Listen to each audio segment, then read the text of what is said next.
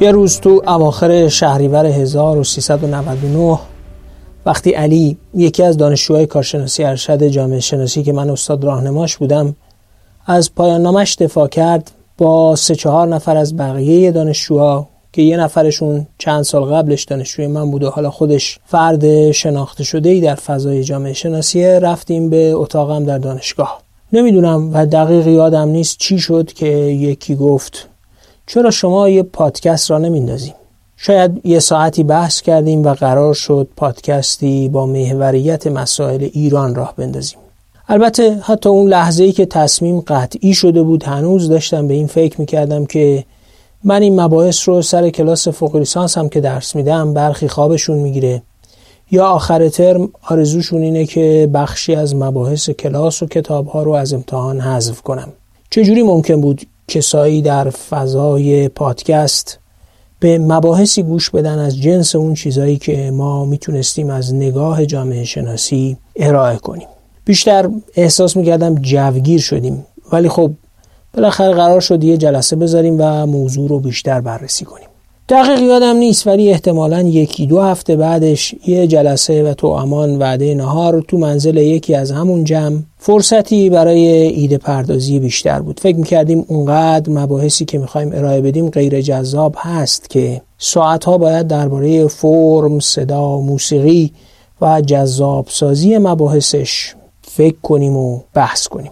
اگه به اولین اپیزود ما درباره ژانر خلقیات ایرانیان گوش بدید اثر این نگرانی درباره جذابیت اپیزودها رو می‌بینید. اون قطعاتی از فیلم ها و موسیقی های متناسب با محتوای اپیزود که در اپیزود اول گنجونده شده از سر همین نگرانی برای جذابیت بود. چند روز بعد رفتیم ضبط. اونم نه تو استودیو تو دفتر یکی از دوستان که امور فنی صدا رو حرفه‌ای میشناخت و یه دستگاه زوم هم برای ضبط صدا داشت. حتی اولش قرار نبود من اجرا کننده پادکست باشم. فکر کنم سه یا چهار نفر به صورت آزمایشی صدا ضبط کردیم و بعد چند نفری نشستیم به داوری کردن درباره اینکه صدای کی برای اجرای پادکست بهتره. انصافا صدای من بدترینشون بود. خودم هم قبول داشتم که صدا و اجرای حداقل دو نفر از اون جمع که قرار بود پادکست رو تولید کنیم از من خیلی بهتر بود. نمی‌دونم ولی فکر کنم آخرش فقط به این دلیل که در فضای رسانه بیشتر از بقیه شناخته شده بودم برای اجرا انتخاب شدم. شروع کار خیلی غیر حرفه‌ای بود. اگه به پوستر اپیزود صفر ما نگاه کنید غیر حرفه‌ای بودن از سر و روش میباره. عکسی که عکاس روزنامه برای مصاحبه از من گرفته بود و عبارت دغدغه ایران که روی دیوار سیمانی توی اون عکس با فتوشاپ کار شده پوستر اپیزود صفر شد. و اون عبارت دغدغه ایران روی دیوار سیمانی لوگوی پادکست شد. از این غیر حرفه‌ای‌تر و مبتدیتر نمی‌شد کار کرد. اون دوستی که بعد سالها کار صوت و تصویر کردن حالا گیر چند تا کار نابلد افتاده بود که می‌خواستن پادکست تولید کنن یه آرشیو موسیقی هم داشت. تو دفتر کارش با آرشیو موسیقیش ور رفتیم و همینجوری که آزمایشی متن ضبط می کردیم برای لوگوی صوتی هم سر استفاده از قطعه سلام استاد حسن کسایی توافق کردیم. بعدم بسات رو جمع کردیم و رفتیم که متن دو اپیزود رو بنویسیم.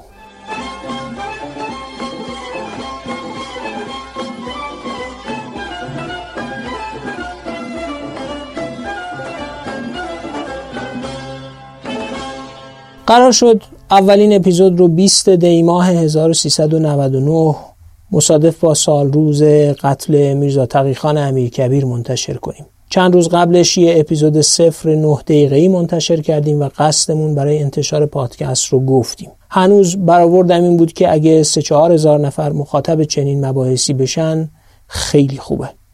تو همون اپیزود صفر گفتم که قرار کتاب تعریف کنیم و متنهایی رو که قبلا در کانال تلگرام می نوشتم این بار به صورت صوتی هم ارائه بدیم. اینقدر تصورم از پادکست خام بود که فکر می کردم میشه متنای کانال تلگرام رو به صورت پادکست منتشر کرد. اما خب اتفاق بزرگی تو راه بود. اگه درست یادم باشه ظرف دو ماه به 18 هزار نفر مخاطب رسیدیم. واقعا باور کردنی نبود. اگه خواستید متوجه بشید که چقدر امیدی به شنیده شدن مباحث نداشتیم و هنوز دلم به اندازه کافی درباره عاقبت این کار قرص نبوده به پوستر اپیزودهای یک تا سی نگاه کنید. هیچ شباهتی به کار گرافیکی ندارند و به کار دستی دانش آموزهای دبستانی بیشتر شباهت دارند تازه از اپیزود 31 و آغاز فصل سوم بود که حامد ملیانی و کریم شاهین عزیز به جمع پادکست اضافه شدن و علاوه بر اینکه صاحب لوگو شدیم هر اپیزود پادکست پوستر و جلد خاص خودش رو با گرافیک حرفه‌ای پیدا کرد.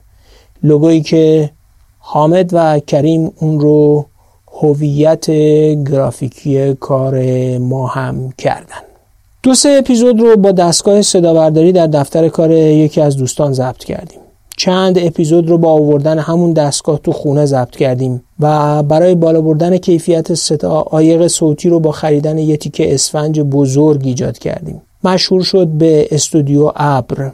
دو سه اپیزود صدا رو با موبایل ضبط کردم و از اواسط سال 1400 و میانه های فصل دوم پادکست بود که دسترسیمون به استودیو و امکانات صدا برداری ممکن شد. استودیو ابر و استودیو پتو یادگارهای همین دوران هستند. خوشبختانه بیش از دو جین اپیزود رو با این ابزارهای ناقص تولید نکردیم. چرا اینا رو میگم؟ دو هدف دارم. هدف اول اگه خواستید پادکست بسازید یا هر کاری از جنس تولید محتوا انجام بدید اگه امکانش رو داشتید که حرفه‌ای شروع کنید خیلی هم عالی. ولی اگه امکانات حرفه‌ای در دسترس ندارید ساده تر شروع کنید. اگه محتوایی داشته باشید که مخاطب رو جذب کنه امکان شروع ساده و بعد پیچیده تر و حرفه‌ای تر کردنش هست. اما دوم و مهمتر یادآوری کردن نقشیه که مخاطب این پادکست در تداوم شیفا کرده. اگه مخاطب وقت نذاشته بود و استقبال نمی‌کرد واقعا هر لحظه آماده بودیم کار رو رها کنیم. زمینش بود. وقتی حامد ملیانی گرافیست پادکست پیشنهاد کرد اسم اپیزود صدم رو بذاریم راهی که آمدیم همین مرور نقش مهم مخاطب تو ذهنم بود که نوشتم حامد جان بهتره بشه راهی که با هم آمدیم. این به معنای قدردانی از مخاطبیه که وقت گذاشته و شنیده تا انگیزه داشته باشیم راهی رو ادامه بدیم که هر لحظه می‌شد رهاش کرد.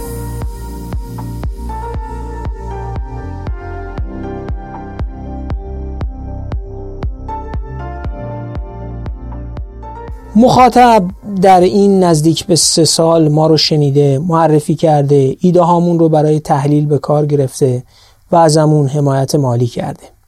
حدود اول اسفند 1399 صفحه ای رو روی سایت هامی باش باز کردیم که مخاطبا می‌تونستن مبالغی رو برای حمایت از پادکست از طریق اون واریز کنن. شماره حساب و شماره کارت هم تو کانال تلگرام و صفحه اینستاگرام قرار دادیم.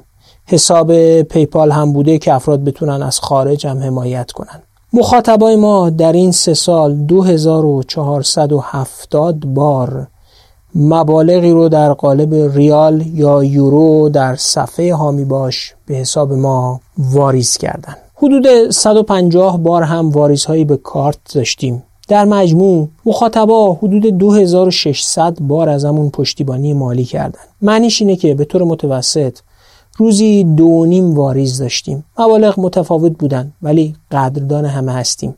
خواه حمایت 5000 تومن یا 20 میلیون تومن بوده ما سپاس گذاریم. شماری از مخاطبای ما هستن که مستمر و منظم از پادکست حمایت کردن. می‌دونم که دوست ندارن اسمی ازشون آورده بشه. ولی بدون ذره تعارف به سراحت باید بگم که به پشتوانه حمایت مخاطبه که وقت گذاشتیم هزینه کردیم و اپیزود ساختیم. بدون شما نمی‌شد.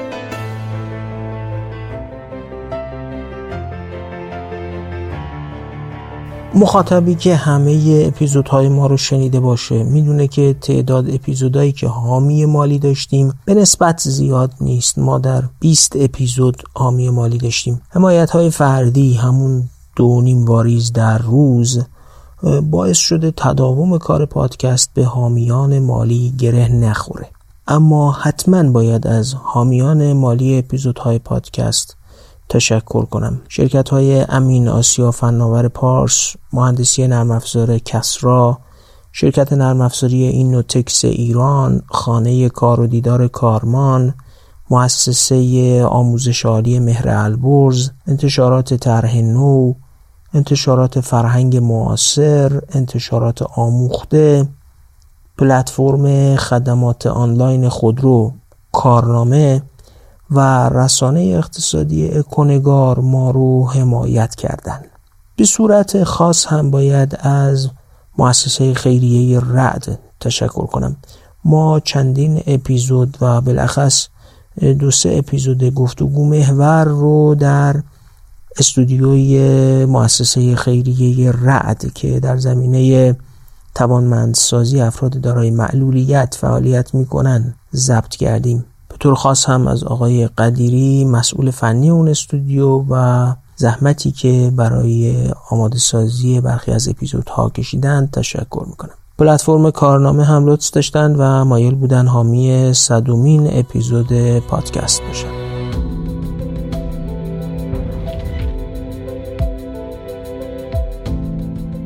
کارنامه پلتفرم آنلاین خدمات خودروه و در نقطه ایستاده که جای خالی اعتماد و تخصص به شدت احساس میشه. می‌پرسید چرا؟ چون وقتی حرف معامله یک کالای سرمایه‌ای مثل ماشین میشه ترجیحمون اینه از آدمی کمک بگیریم که از بازار سر در میاره و چون متخصصه میشه بهش اعتماد کرد. تخصص و اعتماد در معامله برای شناخت بیطرفانه از وضعیت سلامت ماشین و شفاف شدن شرایط معامله کاملا به کارمون میاد متخصصین تو کارنامه جمع شدن تا خدمات کارشناسی، قیمتگذاری منصفانه و خرید و فروش ماشین رو با بالاترین کیفیت به مشتری ارائه بدن.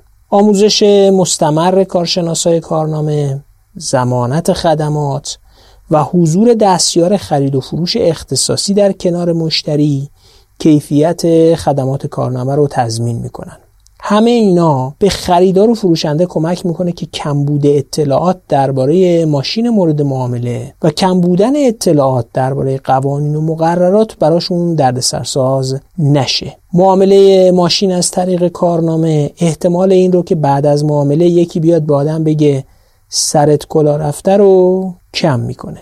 اگر هم کسی پیدا شد و گفت سرت کلاه رفته نگران نباشید. کارنامه و خدماتش رو نمی‌شناسه.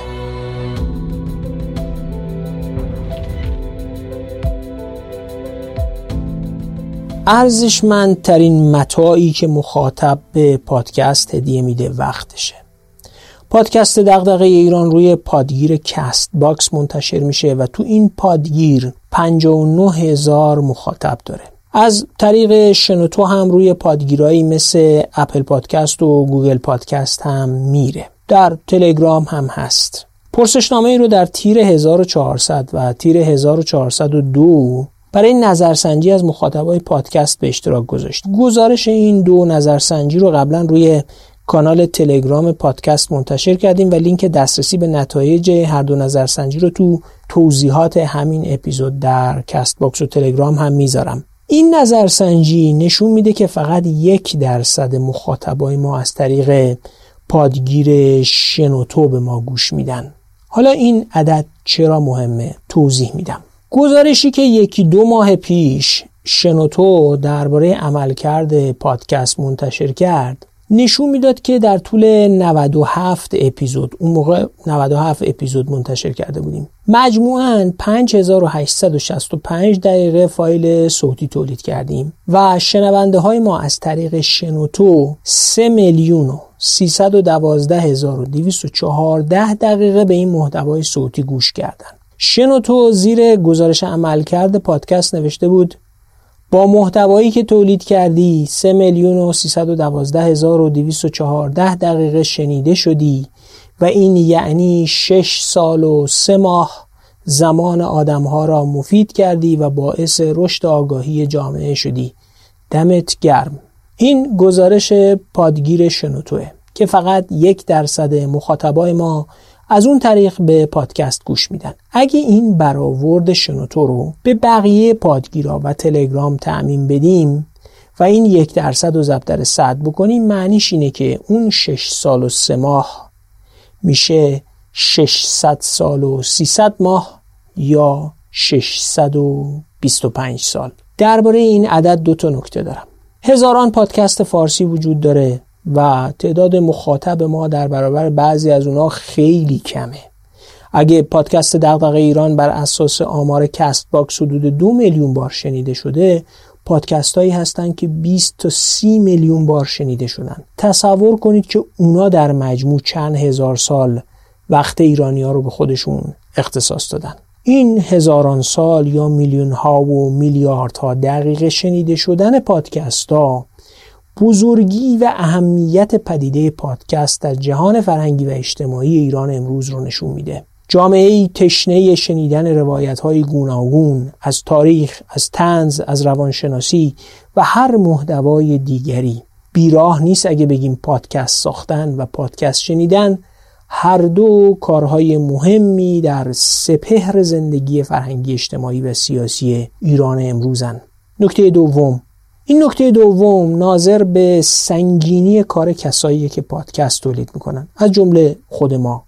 ما داریم میلیون ها و میلیاردها دقیقه یا هزاران سال وقت ایرانی ها رو به شنیدن پادکست اختصاص میدیم. درسته که شنونده آزادانه انتخاب می‌کنه اما فکر کردن به عظمت مجموع دقایقی که اخشار گذاری از جامعه ایرانی صرف شنیدن پادکست می‌کنن روی شونه های آدم سنگینی می‌کنه. اجازه هست از همینجا یه خسته نباشید گرم و صمیمی بگم به تولید کننده های پادکست فارسی و به شنونده هاشون به تولید کننده ها اونایی که دارن ساعات عمر انسان ایرانی رو با محتوایی که به سختی تولید میشه اما به آسونی در اختیار مخاطب قرار می‌گیره غنی سازی می‌کنن. دمشون گرم که نقشی در ساختن تاریخ به شیوهی متفاوت دارن.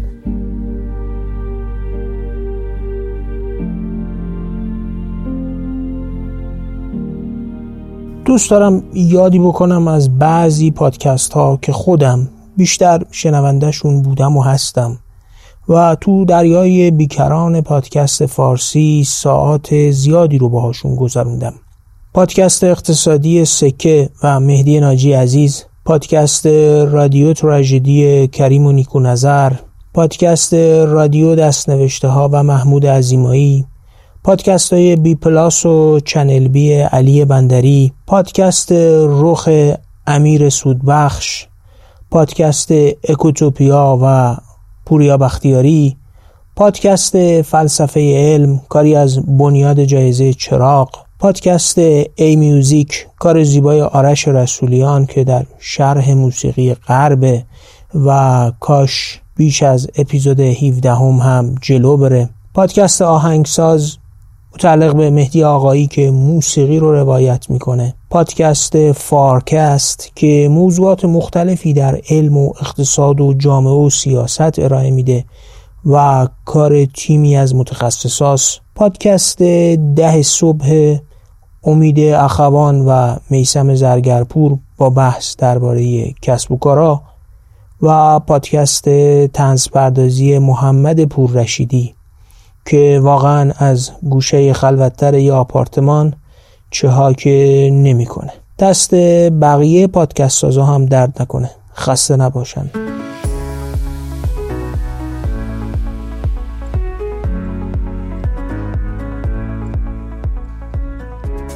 ده اپیزود گفتگو محور اختصاصی پادکست داشتیم. با آرش رئیسی نژاد مجید شاکری میسم هاشم خانی مجتبا لشکر بلوکی حسین درودیان و امیر حسین خالقی گفتگو کردیم شرکت مشاوره مدیریت رهنمان هم به ما اجازه داد تا گفتگوهایی رو که با محمد حسین امادی، فرهاد نیلی، مجید نیلی و کیوان جامع بزرگ برای اولین کنفرانس فرصتهای ایران در عصر دیجیتال انجام داده بودم رو به صورت پادکست منتشر کنیم. دو سه گفتگوی دیگه هم از همین مجموعه گفتگوهای کنفرانس فرصت ایران در عصر دیجیتال مونده که در فصل ششم انشالله منتشر می‌کنیم. پس جمعا چهارده اپیزود گفتگو محور داشتیم. پنج اپیزود هم داشتیم که گفتگو محور نبود اما کتاب هم تو شرح نکردیم. بلکه به یه موضوعاتی مثل مسئله آب، صنعت برق، انتخابات ریاست جمهوری و شبیه اینها پرداختیم. معنیش اینه که حدود 80 اپیزود کتاب شرح کردیم. در 17 بار قرعه کشی کتاب هم مجموعاً بیش از 100 جلد کتاب هدیه دادیم. واقعا باید از انتشارات روزنه تشکر کنیم که عمده کتاب هایی رو که هدیه دادیم از کتاب های این انتشاراتی بوده و نهایت همکاری رو با ما داشتن. اما بیشترین تعداد کتاب رو حالا می‌خوایم هدیه بدیم. یادتون هست که از اپیزود 91 قرار شد منابعی به اندازه 100 میلیون تومن از مخاطبای پادکست جمع کنیم و باهاش کتاب هدیه بدیم. تا امروز یعنی 25 آبان 1402 به 143 میلیون و 300 هزار تومن منابع رسیدیم. این مبلغ شامل معادل ریالی 149 یورویی هم میشه که مخاطبان عزیز خارج از کشور واریز کردن. توی مورد 50 یورو از طریق حامی باش واریز شده بود و 99 یورو هم شش عزیز دیگه از طریق پیپل واریز کرده بودن.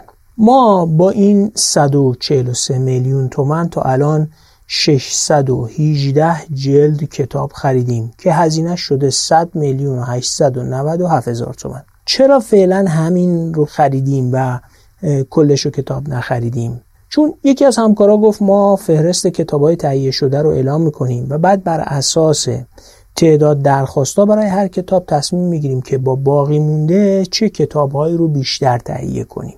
دو نکته هم هست. ما غیر از هزینه خرید کتاب دو تا هزینه دیگه هم داریم. هزینه اجرایی شامل سفارش به کتاب فروشی ها حمل و نقل و هر چیزی که برای خریدن حدود 700 جلد کتاب لازمه. دوم هزینه بسته‌بندی و ارسال کتاب ها. تو بخش اجرایی از کمک و لطف بیدریق انتشارات لوح فکر و صفحه معرفی کتاب برگ برگ بهره شدیم. چند هفته تهیه کتابا انبار شدنشون تو ساختمون انتشارات لوح فکر. خرید و جابجایی 700 جلد کتاب و بسته‌بندی اونا واقعا زحمت زیادیه که آقای علیرضا خدادوست مدیر انتشارات لوح فکر و سرکار خانم سیما رفسنجانی نژاد مدیر برگ برگ با تقبل اون ما رو هم راحت کردن هم شرمنده لطف خودشون کردن. اما برای ارسال کتاب هم از کمک مدیران و همکارای کتاب دوست و فرهنگی شرکت تیپاکس بهره مند شدیم. یکی از مدیران شرکت تیپاکس از شنونده های دوست داشتنی پادکست دغدغه ایران هستند و در گفتگو با هم قرار شد که به این طرح از منظر فرهنگی کمک کنن و تو توضیح کتابا یار ما باشن لطفشون باعث میشه هزینه رو که باید برای پست کردن کتابا میپرداختیم به تهیه کتابای بیشتر اختصاص بدیم. بدیهیه که در بخشای کمی از کشور که پوشش خدمات تیپاکس وجود نداره کتابا رو با پست ارسال می‌کنیم. صمیمانه از همه مخاطبای پادکست داخل یا خارج ایران که ریالی و ارزی منابع خرید این کتاب رو تأمین کردن و حتی فراتر از اون مقداری که تعیین کرده بودیم یعنی 100 میلیون تومن هم رفتن تشکر می‌کنیم. و قدردان زحمات مدیر و کارکنان انتشارات لوح فکر صفحه معرفی کتاب برگ برگ و شرکت تیپاکس که اجرای این طرح رو ممکن کردن هم هستیم. دستشون درد نکنه. اما اصل قضیه شما چجوری می‌تونید در قرعه کشی هدیه این کتابا شرکت کنید. ما لینکی رو در توضیحات این اپیزود در Castbox و تلگرام گذاشتیم که از طریق اون می‌تونید در قرعه کشی کتابا شرکت کنید. این لینک شما رو میرسونه به یه پرسشنامه ای هدایت می‌کنه به یه پرسشنامه ای که فهرست کتابایی که قرار هدیه بدیم و تعداد جلد از هر کتاب توش مشخص شده. 90 درصد کتاب هم همونایی هستن که در اپیزودهای مختلف پادکست معرفی کردیم. بعد این پرسشنامه گام به گام نشانی پستی شما رو ازتون می‌خواد و به این ترتیب سعی کردیم دقت در درج نشانی های پستی رو بالا ببریم. این دفعه تعداد کتابایی که هدیه میدیم خب زیاده و اگه بخوایم دنبال نشانی های ناقص برنده ها بگردیم واقعا کار دشواری میشه. این پرسشنامه طراحی شده که دقت در ثبت این آدرس ها بالا بره. با این حال واقعا تقاضا می‌کنم خیلی با حوصله و دقت نشانی رو وارد کنید. کد پستی و شماره تلفنی رو که می‌خواید وارد کنید قبلش آماده کنید تا راحت بتونید موقع پر کردن پرسشنامه اون رو وارد کنید. 15 روز بعد از انتشار این اپیزود اون پرسشنامه غیر فعال میشه.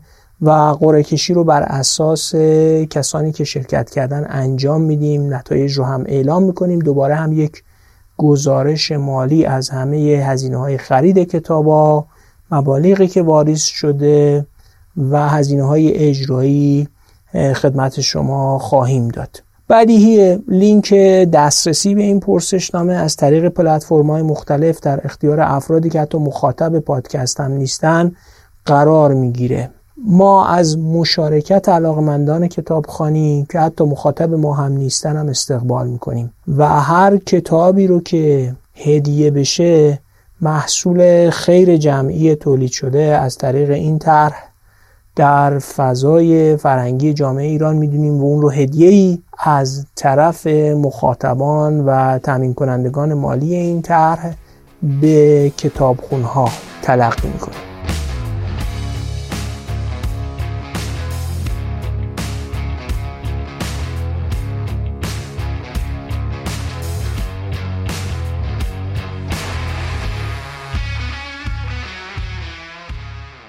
ترکیبی از خاطره شور شیرین کار تولید پادکست و آمار و ارقامی درباره مخاطبا تا هدیه کتاب رو گفتم.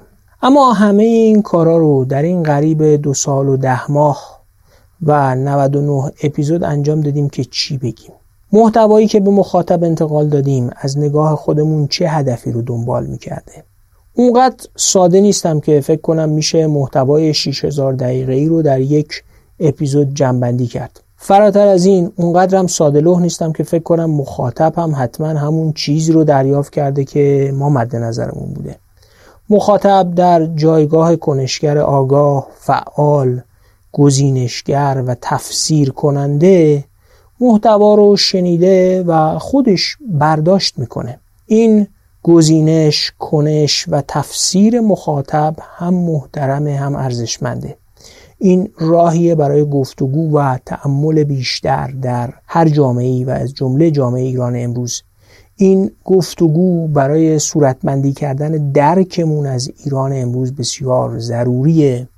تا بتونیم بر اساسش هر گفتار و کنشی به سمت آیندهی بهتر رو خردورزانه تر انجام بدیم.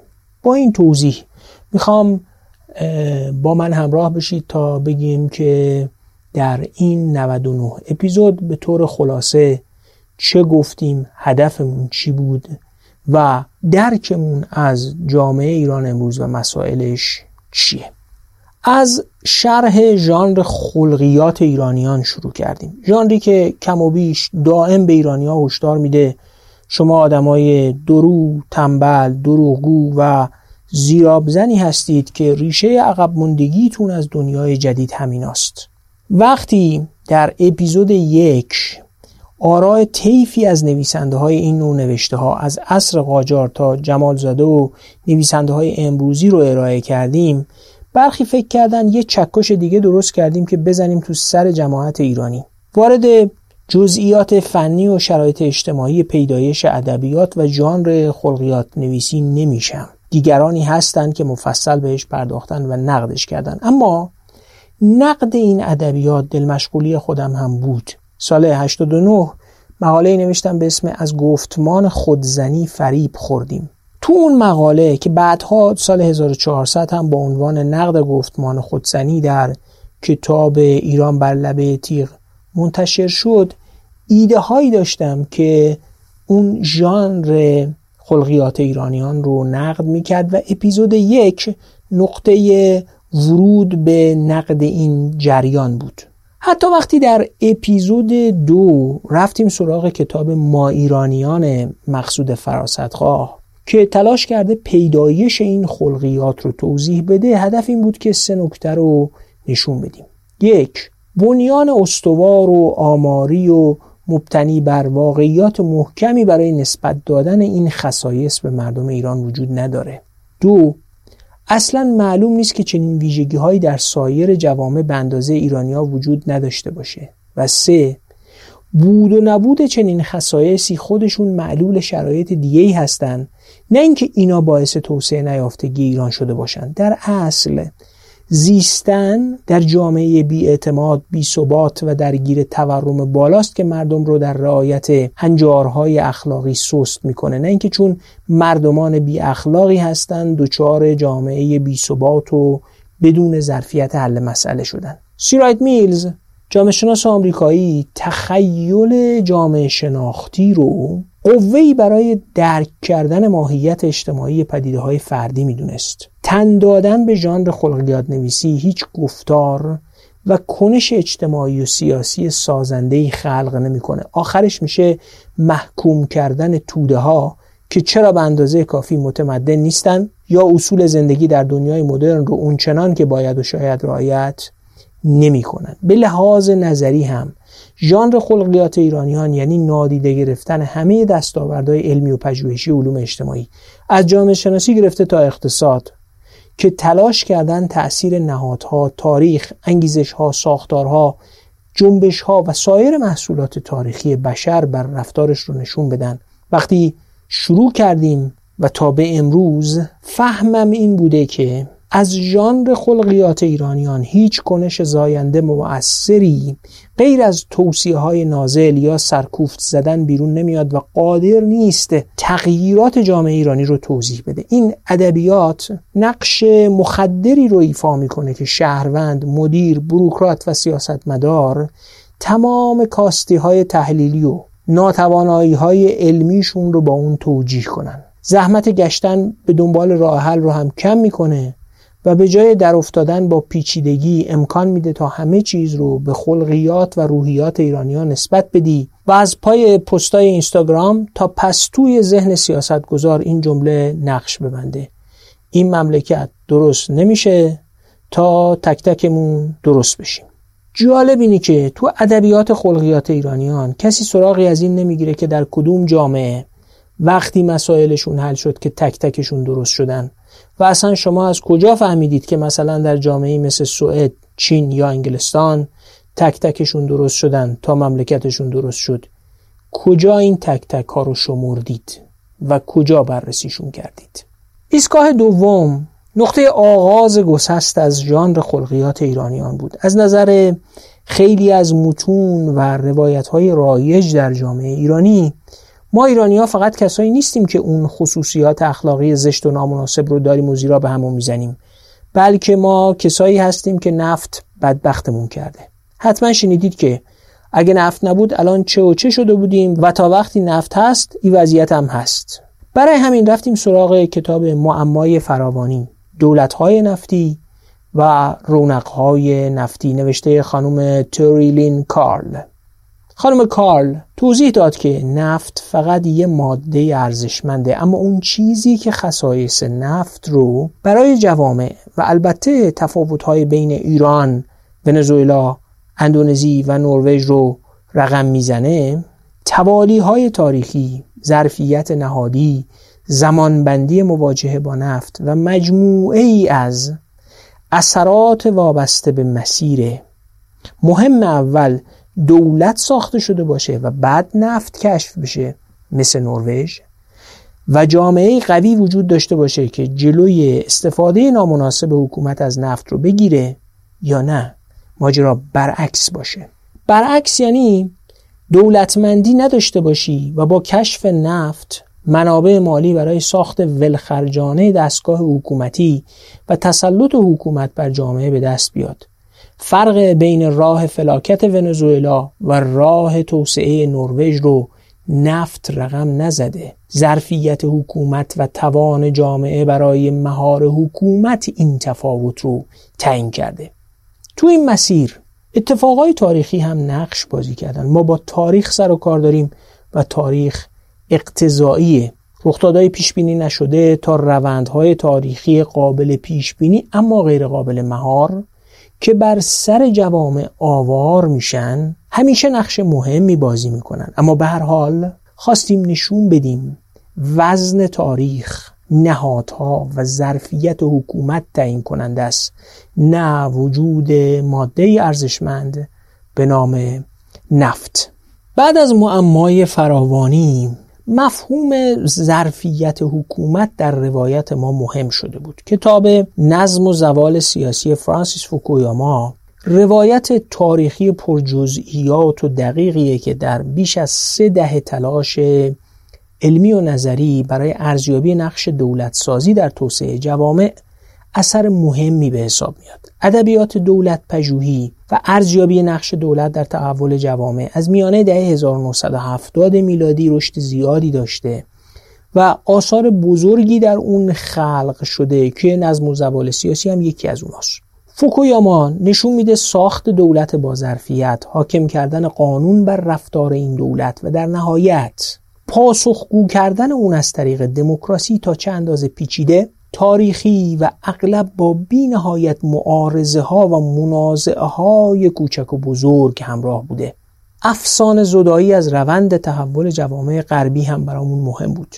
در روایت تاریخی فوکویاما کشورهایی مثل انگلستان و آمریکا و دانمارک از ابتدا حکومت های با ظرفیت نداشتن. توشون خرید و فروش مناسب رواج داشته. پوپولیسم در عمق نظام سیاسی در مواردی جا داشته. و مجموعه کنشگری آدم های سرسخت تحولات تاریخ اقتصادی و سیاسی حرکت نیروها و جنبش های اجتماعی و اقتضاعات تاریخی این جوامع رو در مسیرهای متفاوتی قرار داده. غرب به روایت فوکویاما از ابتدا تجلی عقل تدبیر دموکراسی پاسخگویی و حکومت با ظرفیت نیست. استور زدایی کردن از روند تحول غرب برای به تخیل درآوردن تصویری متفاوت از آینده هر کشوری از جمله ایران اهمیت داره. وقتی پای مفهوم ظرفیت دولت و حکومت با ظرفیت رو به میون کشیده بودیم سعی کردیم یکی از ویژگی های بنیادی هر جامعه ای رو هم تبیین کنیم و توضیح بدیم. مسئله اعتماد. اعتماد بنیان زندگی اجتماعی. تابستون 1402 وقتی اولین مجموعه درس گفتار جامعه شناسی برای همه رو ارائه کردم بعد از اینکه تو جلسه اول مفاهیم مقدماتی جامعه شناسی رو گفتم تو جلسه دوم شک نداشتم که باید برم سراغ اعتماد و سرمایه اجتماعی. اعتماد اجتماعی احتمالا در رقابت با هر مفهومی برای توضیح دادن وضعیت جوامع قدرت تبیینگر بیشتری داره و سخت بشه مفهومی و هستی اجتماعی دیگه پیدا کرد که به اعتماد مهم باشه. به همین خاطره که بارها تو سخنرانیان نوشته ها و هر مناسبتی که جاش بوده تکرار کردم که حکومت ها یا در دراز مدت اعتماد تولید می‌کنن یا هیچ کار مهم پایدار دیگه ای انجام نمیدن.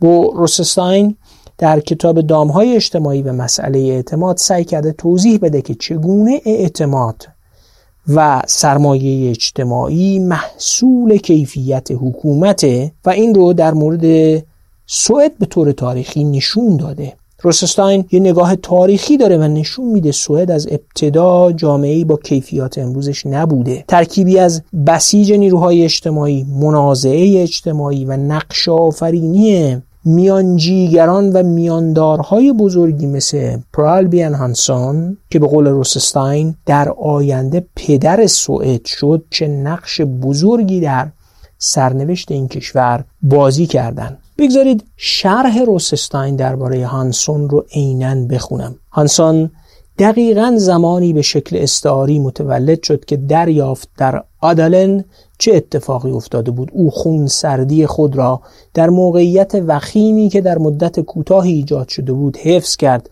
و موفق شد جناه مخالف را که طرفدار مبارزه طبقاتی بودند پشت سر بگذارد و برای سخنانی که در جهت سیاست مبتنی بر همکاری مطرح می کرد در اذهان عمومی مورد حمایت قرار گیرد. هانسن مهارت استراتژیک خود را نشان داد. به زبان نظریه بازی در یک لحظه بحرانی او از یک نقطه گذار به یک هماهنگی جدید تغییر حالت داد. آدالن واقعی است در تاریخ سوئد که در طی اون چند کارگر بر اثر تیراندازی پلیس کشته شدند و بعد از اون جامعه سوئد دچار تحولاتی شد به روایت روسستاین و دیگرانی که مجموعه ای از مذاکرات میانداری ها و میانجیگری ها و عمدتا با کنشگری فردی به نام پرالبین هانسون جامعه امروز سوئد رو شکل داد. روسستاین نشون میده که جامعه با اعتماد و دارای سرمایه اجتماعی ساخته میشه. نه اینکه مثل ادبیات ژانر خلقیات ایرانیان معتقد باشه ما مردمان کم اعتمادی هستیم که نمی‌تونیم کار جمعی کنیم. همکاری منجر به اعتماد سازی رو در لحظات تاریخی خاصی بر اثر انباشت مجموعی از نیروهای اجتماعی و با کنشگری آدمهایی و میانجیگرهایی میشه پدید آورد. البته باز هم افسون تاریخ دست بردار نیست تاریخ اختزاییه و گاه مجموعه عوامل برای موفقیت کنشگرا همگرا نمیشن. اپیزودهای مربوط به تحلیل اعتماد و سرمایه اجتماعی بیان یه آرزو هم بود و هست. آرزویی که اخیرا خیلی فشرده تر و خلاصه تر اینجوری نوشتمش. سرمایه اجتماعی باور به امکان برقراری رابطه انسانی مبتنی بر اعتماد به خیرخواهی متقابل و فارغ از بیم در معرض خشونت قرار گرفتن. از خشونت کلامی تا فیزیکی هم هست. همبستگی اجتماعی ایران را در سطوح مختلف تضعیف باور به امکان برقراری چنین رابطه تهدید می کند مفهوم سرمایه اجتماعی نماینگر وضعیتیه که آدما وقتی با هم روبرو میشن تا حد زیادی اعتماد دارن که بقیه در قالب خیرخواهی متقابل عمل می‌کنن و اعمال اشکال مختلف خشونت گزینه های فعال ذهنشون نیست. کیفیت حکومت که می‌تونه چنین وضعیتی خلق کنه. حالا در انتهای اپیزود 15 از فصل اول ما مهمترین بنیادهای نظری و مفهومیمون برای روایت ایران و دقدقه هاش رو فراهم کرده بودیم.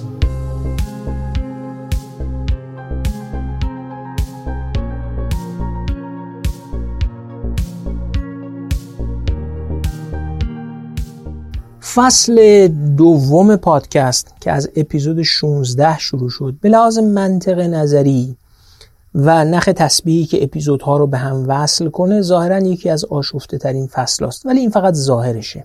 با اپیزود 16 و شرح سیاست های دولت کره جنوبی برای صنعتی شدن بر اساس کتاب تجربه توسعه آسیای شرقی هاجون چانگ یه جلوه ای از مفهوم ظرفیت دولت رو ارائه دادیم. مفهوم ظرفیت دولت و کیفیت مداخلش در اقتصاد از همون اپیزود. تا آخرین اپیزود ما که به مداخله دولت در صنعت ساخت خودرو تجاری در ایران پرداخته پررنگ تو پادکست حضور داشته. یه خط ثابت روایت ما این بوده که دولت ها در اقتصادها مداخله می‌کنن. همیشه مداخله کردن. روایت این مداخله رو با اپیزود 16 شروع کرده بودیم. اما در اوایل تابستان 1400 قطعی برق مسئله شده توضیحی که اون روزا بیش از هر چیز در فضای سیاسی و رسانه‌ای برای مشکل کمبود برق ارائه می‌شد سیاسی بود. کمبود برق شده بود ابزاری برای زدن دولت وقت و عباراتی مثل لیبرالا و تنبلا و واداده ها نقل و نبات فضای رسانه‌ای در خصوص کمبود برق بود. فرصتی بود تا نشون بدیم مسئله برق محصول مداخله بیکیفیت دراز مدت چند دهه‌ای دولت در اقتصاد برقه. داستان شما نمی‌توانید و ما می‌توانیم نیست. متغیرهای ساختاری کیفیت حکومت و شیوه مداخله در این صنعت بحران مزمن آفریده بود و آفریده است. امروز دو نیم سال از انتشار اون اپیزود گذشته. لیبرالا رفتن توانمندا اومدن و هر سال کسری بخش برق بیشتر شده. برای من و پادکستی که اسمش دغدغه ایرانه آدمای سیاسی و رفت و آمد دولت ها ذره اهمیت نداره. اما نشون دادن پیچیدگی مسئله و نشون دادن مقدار شناخت ضروری و قوه فکری و عملی لازم برای درگیر شدن با مسئله کمبود برق مهم بود و هست. همیشه احساس کردم وظیفه داریم با ساده سازی پوپولیستی مسئله ها که آخرش به سواری گرفتن از اذهان و اجسام توده ها منتهی میشه مقابله کنیم.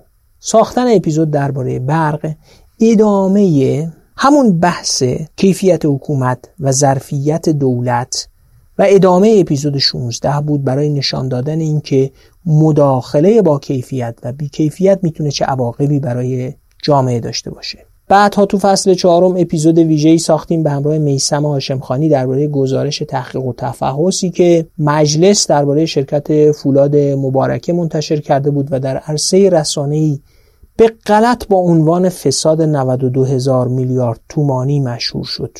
اونجا نشون دادیم که اون چه فساد، مافیا و ناکارآمدی در استفاده از منابع خونده میشه محصول کیفیت مداخله دولت در اقتصاده. این مداخله تا اونجا بیکیفیت و نادرسته که مدیر رو وادار می‌کنه. کالای تولیدیش رو با قیمت گذاری دولت زیر قیمت بازار بفروشه و بعد ما با تفاوت قیمت بازار و قیمت فروش دستوری فولاد رو به اسم فساد مدیر فاکتور می‌کنه. این مداخله بیکیفیت کار رو به اونجا میرسونه که تحت ساز و کار قیمتگذاری فولاد تولید قرازه از فولاد برای شرکت های تولیدی بیشتر از تولید کالا سود داشته باشه. همه اینها رو تو اون اپیزود به همراه میسم آشمخانی مرور کردیم.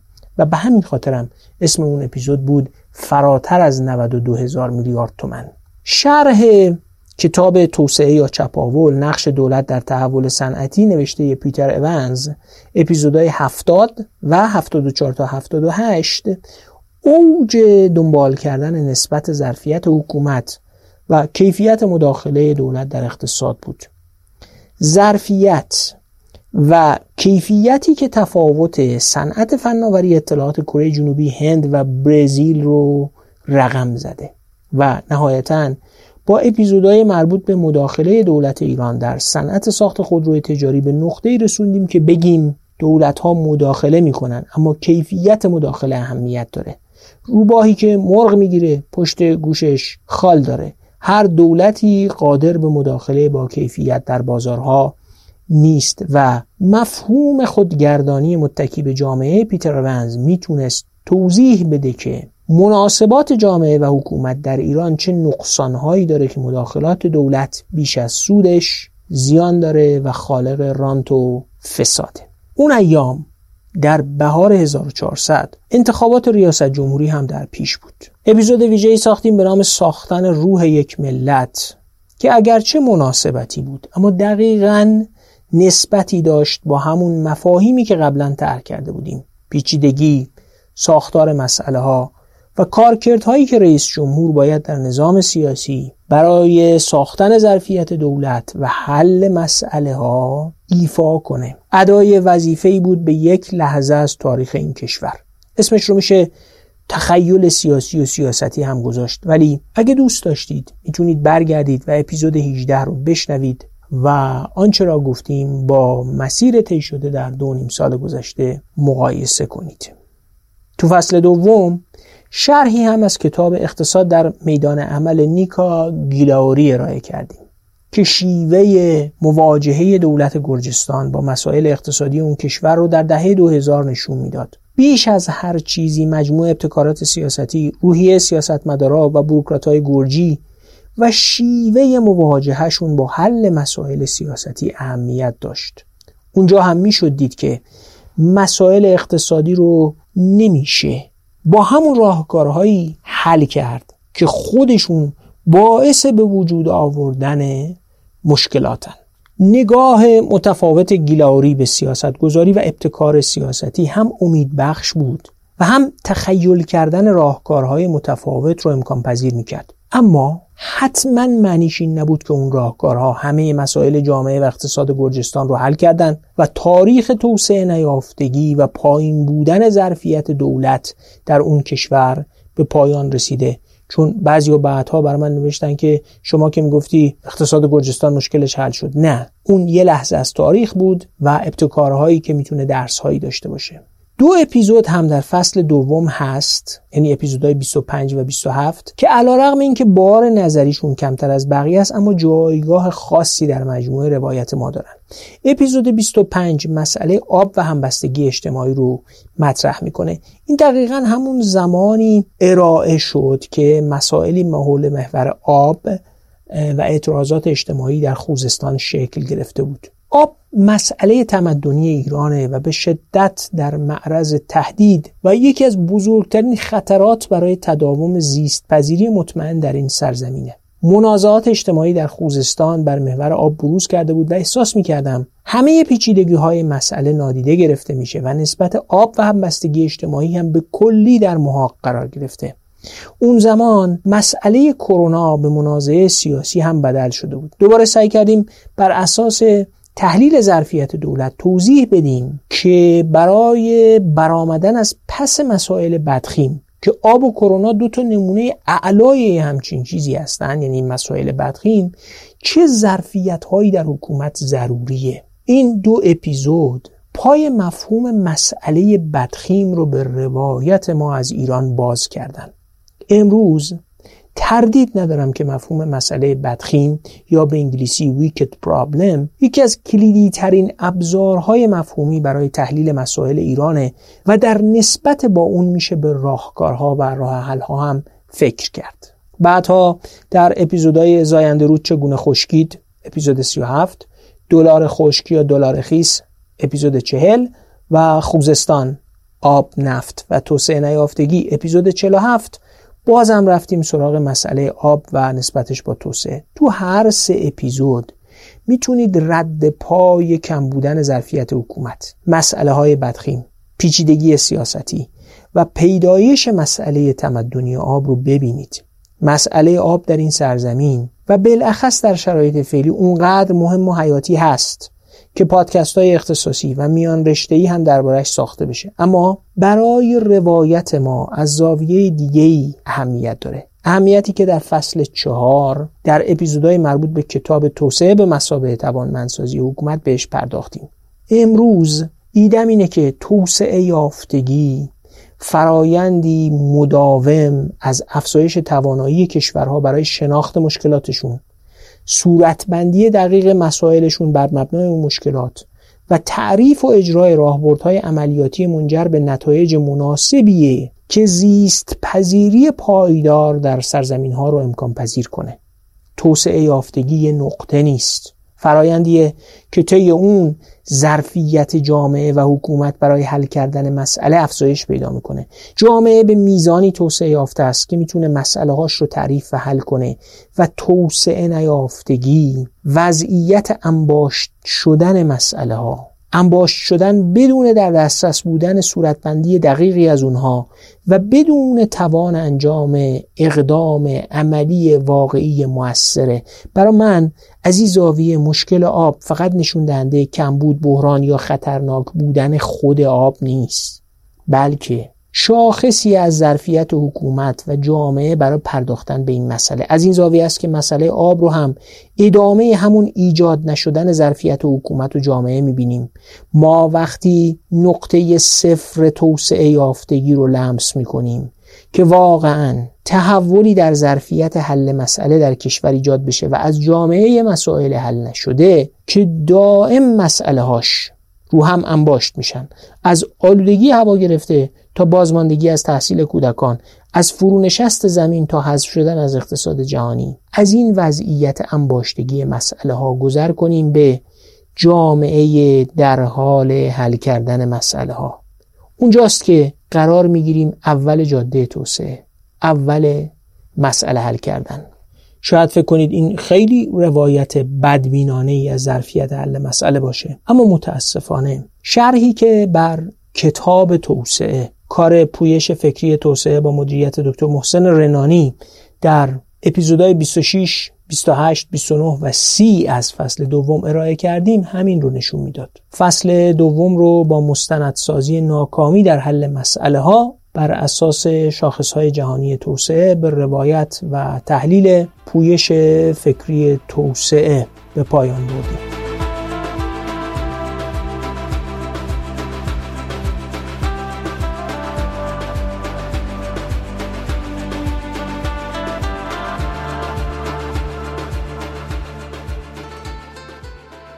فصل سوم دو نگاه داشت یه نگاه به گذشته و شرح توسعه نیافتگی ظرفیت دولت در ایران پایان عصر قاجار زمانی که مجالس و دولت‌های برآمده از مشروطه سعی کردند با آوردن مشاورهایی مثل مورگان شوستر، موسیونوز و تیم بلژیکی ها و آرتور میلسپو نظم و نسقی به ظرفیت حکومت و بلخص مالیه حکومت بدن. اوضاع در هم ریخته و آشفته مالی، وضعیت نابسامان گمرکات، وضع بسیار نابسامان مالیات ستانی و فقدان اقتدار دولت ایران برای اعمال حاکمیت بر کشور رو بررسی کردیم.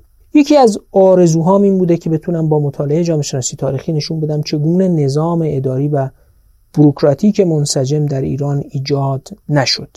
فصل دوم یه جور ناخونک زدن به این آرزو هم بود که هنوز محقق نشده انشالله بشه موقع ساختن اپیزودهای فصل سوم وقتی ظرفیت دولت ایران رو به روایت بلژیکی ها شوستر و میلسپو بررسی می کردیم همیشه روند حکومت سازی که محققایی مثل چارلز تیلی، مایکل مان، پیر بوردیو و فوکویاما درباره تاریخ غرب ارائه کردن تو ذهنم بود. ابدا معتقد نیستم که کشورها مسیرهای مشابهی طی می‌کنن و این منطق تاریخی که با هم متفاوت باشن اما یه چیز برام روشن بوده. بدون داشتن ظرفیت حکومتی که بتونه حاکمیت قانون هم ایجاد کنه و جامعه‌ای که بتونه اون حکومت رو مهار کنه توسعه ممکن نیست. روایت فصل سوم نشون میده که حکومت ایران در آغاز مشروطیت ظرفیت لازم برای ارائه کالاهای عمومی ضروری برای توسعه ظرفیت حاکمیت قانون و نهایتا پاسخگویی دموکراتیک رو نداشت. بارها سعی کردم تحلیل کنم که دموکراسی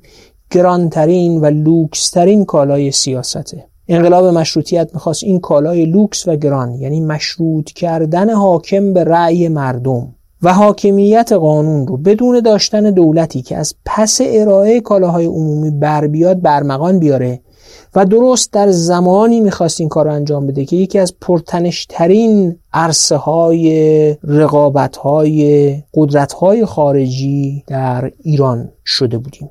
روایت هایی که از برنامه‌ریزی و توسعه در ایران به قلم گروه مشاوران هاروارد در ایران ارائه کردیم نشون می‌داد که قریب پنجاه سال بعد از مشروطه هم کماکان برنامه بازسازی دولت و ایجاد ظرفیت حکومت و حتی ظرفیت برنامه‌ریزی توسعه در ایران خوب پیش نرفته بود. جورج بالدوین و تاس مکلود روایت هایی از برنامه‌ریزی توسعه در ایران ارائه کردند که اگرچه شباهتش به روزهای بعد از مشروطه خیلی ناراحت کننده است. اما بخش تلخترش اینه که وقتی به پنجاه سال بعد از اون کتاب با هم میاییم کماکان وضع کم و بیش همون جوریه. یه جاهایی تو همون اپیزودا سعی کردم شباهت های بین حد و توان و ظرفیت حکومت در ایران بعد از مشروطه میانه دهه 1330 و 1340 و موقع ساخته شدن پادکست دغدغه ایران در آخر قرن 14 شمسی رو هم نشون بدم. اما بخش تلختر ماجرا این نیست که ظرفیت دولت بست پیدا نکرده. غم اینه که میشه نشون داد ظرفیت حکومت در بخشی که مایکل مان جامعه شناس بهش میگه ظرفیت زیر ساختی در ابعادی کاهش هم پیدا کرده. از ظرفیت مالی دولت گرفته تا توان کارشناسی و حتی نظام رابطه هاش با جامعه این قدرت رو به کاهشه. این یکی از بنیانهای اون مفهومیه که سال 1393 به کار بردم فرسایش تمدنی. در فقدان ظرفیت کافی حکومت برای ارائه کالاهای عمومی و ملزومات توسعه کشور فرسوده میشه. این فرسودگی رو از کف زمین فوتبال ورزشگاه آزادی می‌تونید ببینید تا چاله جاده ها تا هر چیز دیگری که جنسی از کالای عمومی داشته باشه. و البته ظرفیت حکومت یا اونچه مایکل مان بهش میگه قدرت زیر ساختی با مداخله بیکیفیت و فسادزا در اقتصاد یا تلاش برای سیطره پیدا کردن بر زندگی اجتماعی و شخصی مردم که مان بهش میگه قدرت سرکوبی خیلی تفاوت داره. فصل سوم پادکست اگه یه پیام روشن درباره تحولات تاریخ ظرفیت حکومت در ایران از آغاز مشروطیت تا پایان دوران پهلوی دوم داشته باشه اون پیام اینه. رشد بسیار کند ظرفیت زیرساختی حکومت در این دوران. البته همین رشد اندک و ناکافی برای توسعه یافته شدن سهمی داشته در پیدایش ایران دهه 1340 سهمی داشته در صنعتی شدن و یه حدی از مدرنیزاسیون که کیفیت زندگی ایرانی ها در چند دهه گذشته محصول اون هم بوده محصول ترکیبی از درآمد نفت و همین ظرفیت به اندازه کافی رشد نکرده حکومت. اما ایران از اون دوران تا به امروز شاهد افزایش سنگین قدرت سرکوبی حکومت و نظام سیاسی هم بوده. انقلاب سال 57 محصول همین رشد نامتوازنه. ناترازی قدرت زیرساختی با قدرت سرکوبی که جامعه معترض آسی و انقلابی پدید میاره. اونا که اپیزودهای مربوط به کتاب برنامه‌ریزی و توسعه نوشته جورج بندیکت بالدوین رو یادشون باشه احتمالا این رو هم یادشون هست که بالدوین در میانه دهه 1340 ده سال قبل از انقلاب سال 57 قریب به این مضمون نوشته بود. آنچه باعث تعجب خواهد بود فرو نریختن نظام سیاسی پهلوی است و نه فرو ریختنش. فصل سوم اپیزود خاصی هم داشت که تا به امروز پرشنونده ترین اپیزود پادکست بوده. اپیزود 44 تورم و اخلاق. داستانی برای همه. تفسیر خودم از اون اپیزود در منظومه کاری که کردیم اینه.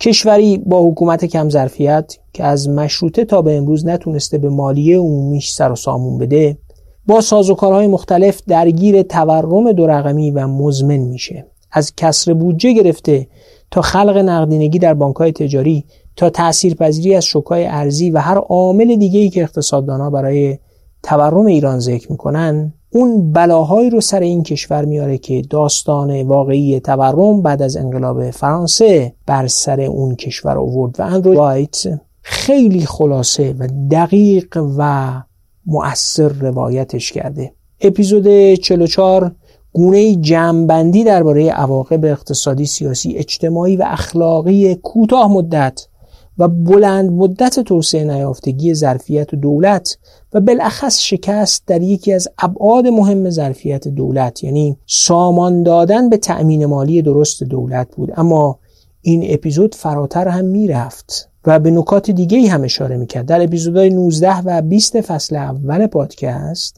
به کتاب تاوان نابرابری نوشته ریچارد ویلکینسون و کیت پیکت پرداخته بودیم که نشون می‌داد نابرابری چه اثرات عمیق و دردناکی بر سطوح فردی و اجتماعی باقی می‌گذاره.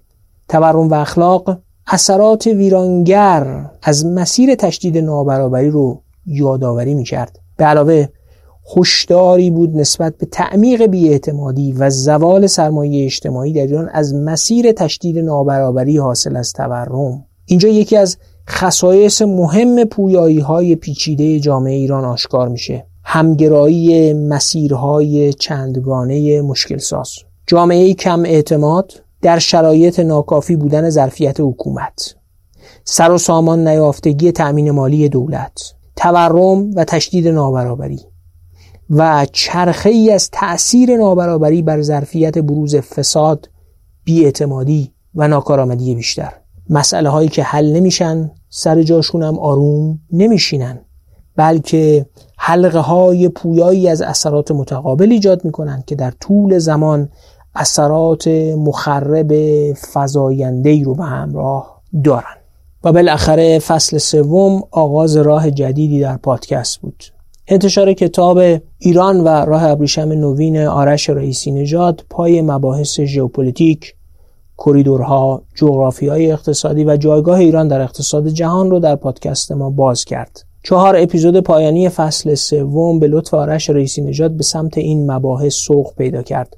درباره چین راه ابریشم نوین و آینده ایران گفتیم. کتاب ایران و راه ابریشم نوین آرش رو بررسی کردیم.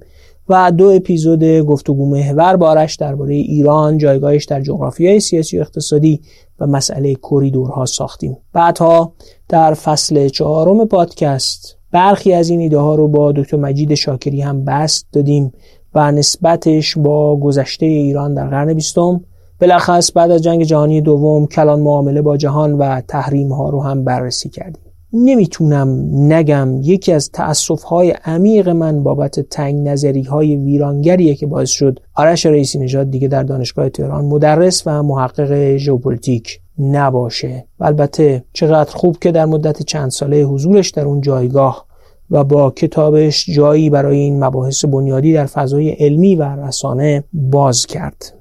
سرنوشت تمدنی ایران فراتر از هر نظام سیاسی در گذشته و آینده و در هر دورانی با تحولاتی که بر محور کریدورها رقم می‌خورن هم بستگی عمیق داره. خواه جاده ابریشم باشه یا هر کریدور دیگری. اون چه در اطراف ایران رخ میده. خواه توسعه طرح کمربند و جاده چین باشه. یا تلاشهایی برای وصل کردن اقیانوس هند از مسیر جاده ها و کریدورها به اروپا با گذر از شبه جزیره عربستان یا تلاش عراق برای تبدیل شدن به مسیر ارتباطی منطقه با اروپا یا اقدام برای باز کردن مسیرهایی در قفقاز همه بسیار تعیین کنندن و ایران و ایرانی نمی‌تونه نسبت به این تحولات بی تفاوت باشه و شناخت دقیقی نسبت به اونها نداشته باشه.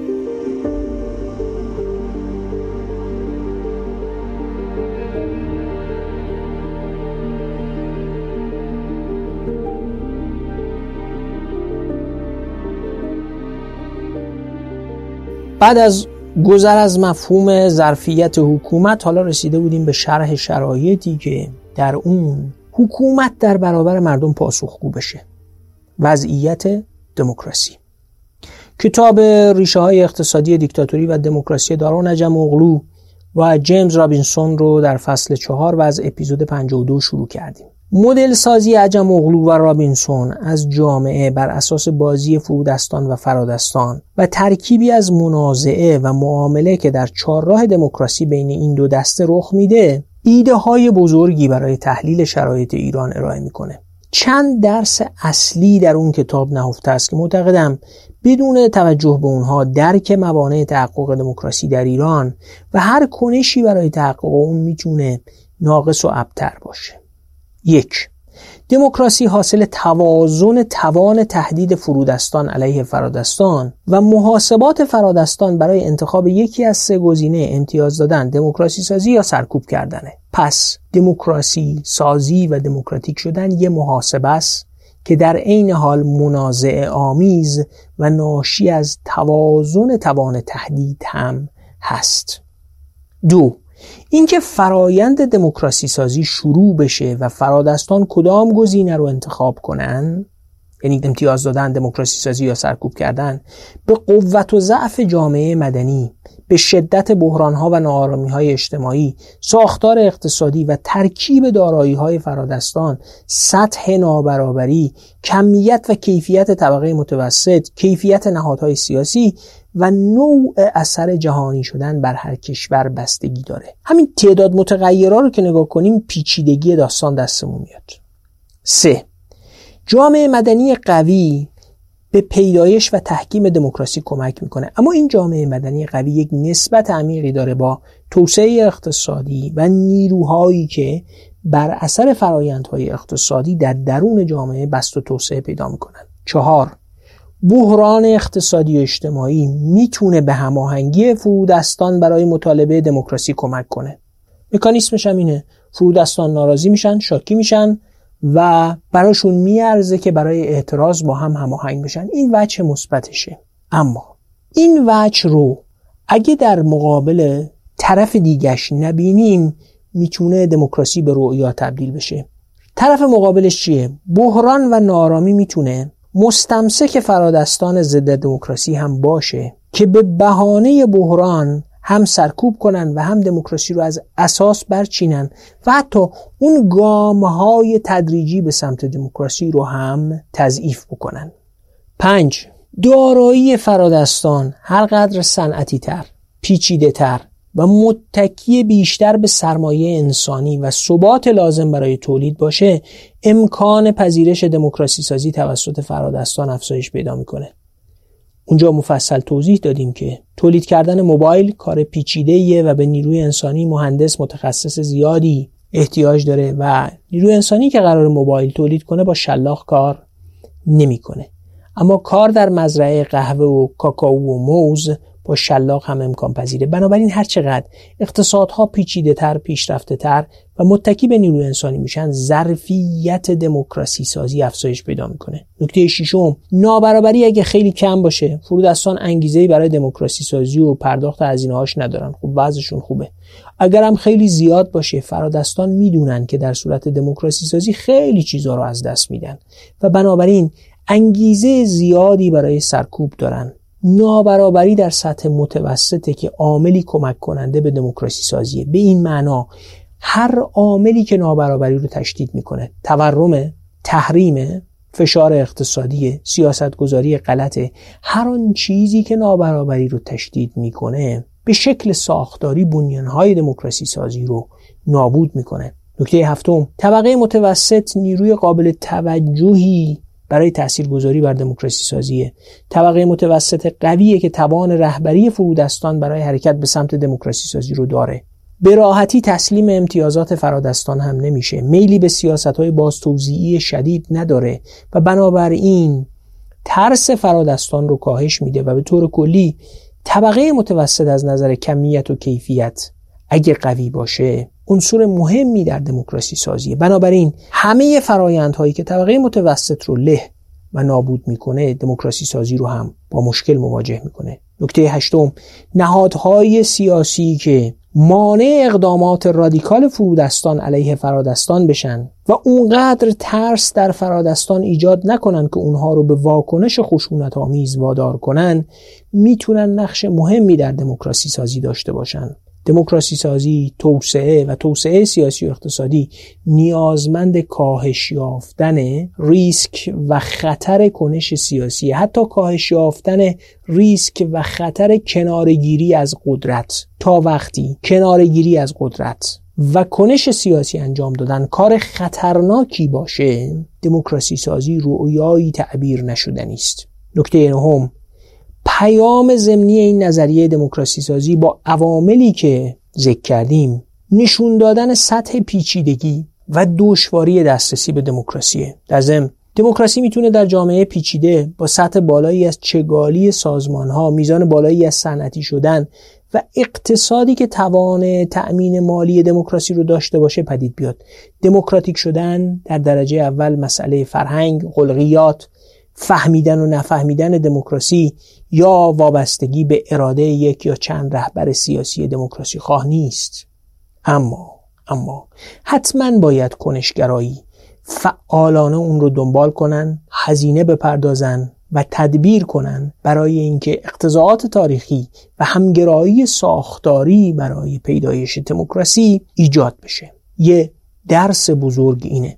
هر عاملی که باعث ساده سازی سازمان زدایی کاهش پیچیدگی اقتصادی پایین آمدن سطح فناوری کاهش ارزش اقتصادی کالاهای تولیدی در ایران و کاهش وابستگی فرادستان به نیروی انسانی متخصص بشه ضد دموکراسیه. از این زاویه تحریم روند مخرب کاهش سطح فناوری شرکت های تولیدی ایرانی و مهاجرت متخصصان از ایران یک روند ضد دموکراتیکه.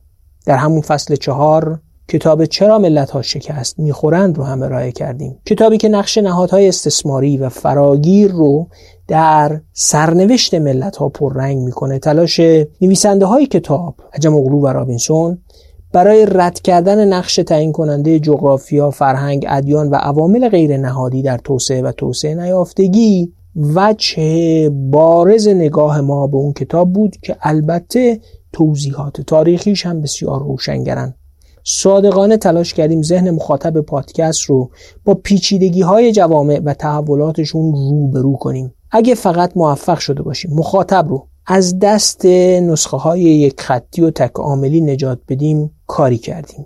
گذر کردن از تبیین هایی که توسعه نیافتگی رو به ما ایرانی هستیم مسلمونیم یا فرهنگمون این ربط میدن برامون دستاورده عجم و رابینسون در ترکیب جالبی از تاریخ و نظریه همین کار رو می‌کنن. آمدانه تلاش کردیم مخاطب بیشتر در تاریخ خیس بخوره و ظرفیت بیشتری برای پیچیده نگری و گریز از ساده سازی پیدا کنه. کتاب راه باریک آزادی رو در فصل پنج پادکست بررسی کردیم.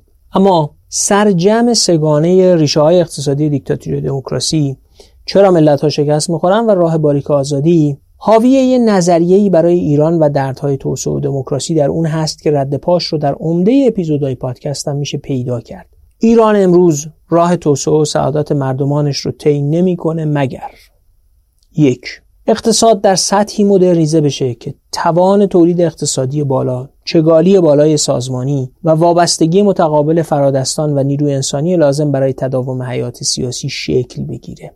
دو مجموعه ای از معاملات بین فرادستان و فرودستان صورت بگیره که بر اثر اونها اجتناب از خشونت طرفین با صرفه ترین روش حفظ بازی های برد برد باشه. 3. تلاش نیروهای اجتماعی و کنشگراش برای برقراری توازن نیرو با قدرت حکومت ایجاد و حفظ نهادهای فراگیر رو ممکن کنه. چهار جامعه و حکومت در یه مارپیچی از همافزایی قرار بگیرن که توامان ظرفیت حل مسئله رو بالا می‌بره و در ضمن قادرن همدیگر رو مهار کنن. نه جامعه باید از مهار حکومت خارج بشه و نه حکومت بتونه اراده خودسرانه ویرانگرش رو بر جامعه تحمیل کنه. اون چیزی که عجم اغلو و رابینسون بهش میگن اثر ملکه سرخ. و دهه ها قبل چارلز تیری جامعه شناس بهش گفته بود توازن بین ظرفیت حکومت و قدرت جامعه برای مشارکت در سیاست. این اون کیمیاییه که ایران امروز در آرزوش تب و تابی داره. در ادامه فصل چهار کتاب توسعه به مسابه توانمندسازی حکومت رو بررسی کردیم. این کتاب شاید روشمندترین اثر ارائه شده در این پادکسته. اندروز پریچت و وولکاک در اون کتاب توضیح میدن که حکومت ها در جهانه در حال توسعه ظرفیت اجرایی و حل مسئله کردن ندارن و تونستن روشی برای بررسی مسائل ظرفیت حکومت و ساختن اون ارائه بدن. من بعد از حدود 20 سال درگیر بودن با سازمان های دولتی و خصوصی در ایران معتقدم آسیب شناسی اون کتاب درباره ظرفیت شناخت و تعریف و حل مسئله ها درسته. سازمان های دولتی و خصوصی در ایران به روش هایی برای شناسایی مشکلاتشون تمرکز بر اونها برای تعریف مسئله هاشون و دست زدن به اقداماتی که بر اثر اونها مسئله ها ذره ذره حل بشن نیاز دارن. یه نکته رو بگم. 7 سال پیش قبل از آشنا شدن با کتاب توسعه به مسابقه توانمندسازی حکومت به واسطه تجربیاتم از مواجهه با سازمان های دولتی و خصوصی ایده موفقیت های کوچک رو مطرح کردم. حتی یک کانالی هم با همین نام در تلگرام تأسیس کردم. برداشت اولیه خیلی این بود که فاضلی میگه حالا که نمی‌تونیم کار مهم می‌کنیم مثل برخی جریان های روانشناسی زرد و انگیزشی از کارهای کوچیک سرخوش بشیم. اما داستان اصلا این نبود. هسته اصلی ایده موفقیت های کوچک که هنوزم معتقدم برای ایران امروز کاربرد داره اینه. در جامعه و حکومتی که ظرفیت حکومت به طور تاریخی ساخته نشده. فصل سوم بهش پرداختیم و این رو نشون دادیم. و انباشتی از مسئله های بدخیم در اون پدید اومده. یکی دوتا هم نیست. و بر اثر همه اینها یه سیلی از بیاعتمادی و زوال سرمایه اجتماعی هم رخ داده. این هم که برای مشاهده و درکش دشواری نداریم. توی همچین جامعه ای حل کردن هر مسئله ای فقط می‌تونه بر اساس تکرار کردن گام های کوچک موفقیت آمیزی رخ بده که این شرط خیلی شرط مهمیه. این گام ها باید اونقدر کوچیک باشن که ظرفیت کل این نظام اجتماعی و سیاسی براش کفایت کنه چون این ظرفیت هاش تحلیل رفته نمی‌تونه گام های بزرگ برداره. و در ضمن این گام های کوچک باید اونقدر مؤثر باشن که تفاوت های کوچکی ایجاد کنن. اما این تفاوت های کوچک اثرات دومینویی متوالی رو رقم بزنن. کتاب توسعه به مسابه توانمندسازی حکومت یه صورتبندی دقیقی از همون ایده ارائه می کرد بنابراین اولین باری که کتاب رو خوندم انگار چسبیدم بهش. خبر خوب برای خودم این بود که برخی شرکت ها تلاش کردن این روی کرد رو برای حل مسئله هاشون به کار بگیرن. استفاده از روی کرده انتباق مسئله محور تکرار شونده یا PDIA برای توانمندسازی سازمان ها خبر خوبیه. به این ترتیب ما نه فقط از ابتدای پادکست توضیح داده بودیم که دست یافتن به توسعه به ترکیب متعادلی از ظرفیت حکومت و توانمندی جامعه برای مهار همون حکومت توانمند نیاز داره بلکه حالا داشتیم راهی برای توانمندسازی سازمان ها و ساختن ظرفیت حکومت هم ارائه می کردیم خوب بود. یه گام از توضیح و تبیین فراتر رفته بودیم و می گفتیم حالا چه باید کرد؟ باید ظرفیت ساخت و یه راه ظرفیت ساختن موفقیت های کوچکه و PDIA راه دست یافتن به موفقیت های کوچک تکرار شونده ظرفیت ساز رو نشون می‌داد. وسط فصل چهار خوردیم به بحران اجتماعی و سیاسی فراگیری که به جنبش محسا مشهور شد. اپیزود هفتاد و یک. حاصل مشارکت من در یه برنامه تلویزیونی بود. قرار نبود اپیزود باشه اما خب تو اون شرایط. فرصتی بود تا رد پای خیلی از مسائل ایران رو که تو پادکست مطرح شده بود در قالب اپیزود مطرح کنیم. به گمانم. پاییز ملتهب ایران 1401 جلوه و بروز همه اون مطالبیه که در طول 99 اپیزود گذشته بهش پرداختیم.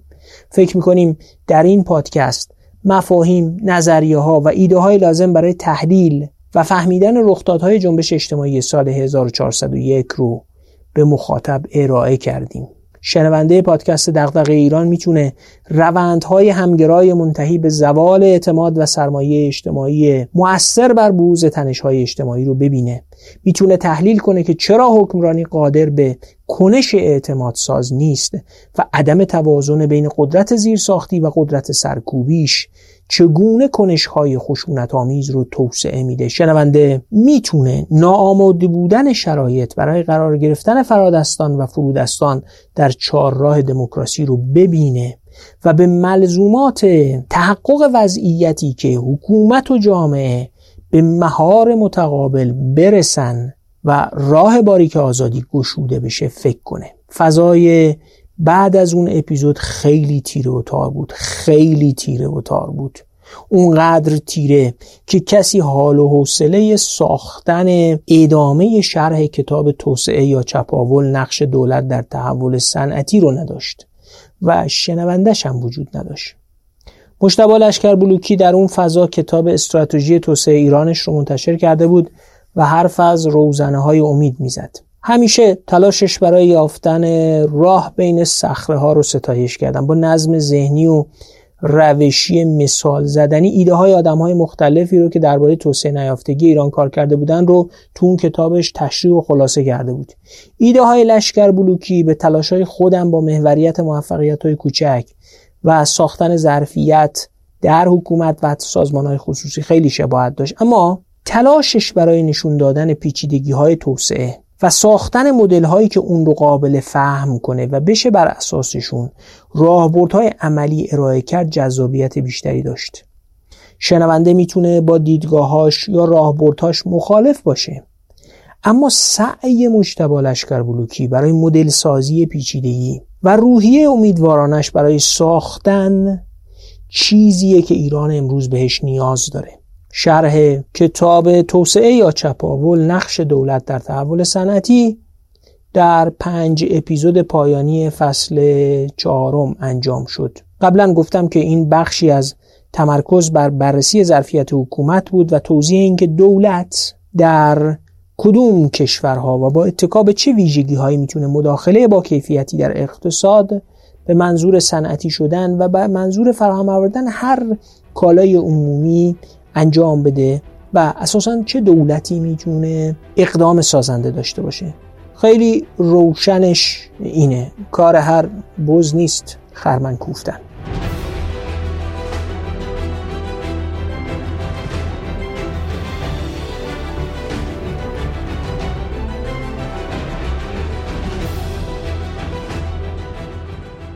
فصل پنجم رو در فضای اجتماعی ملتهب با شرح کتاب راه باریک آزادی شروع کردیم که قبلا دربارهش زیل سگانه عجم اغلو و رابینسون توضیح دادم و تکرارش نمی کنم.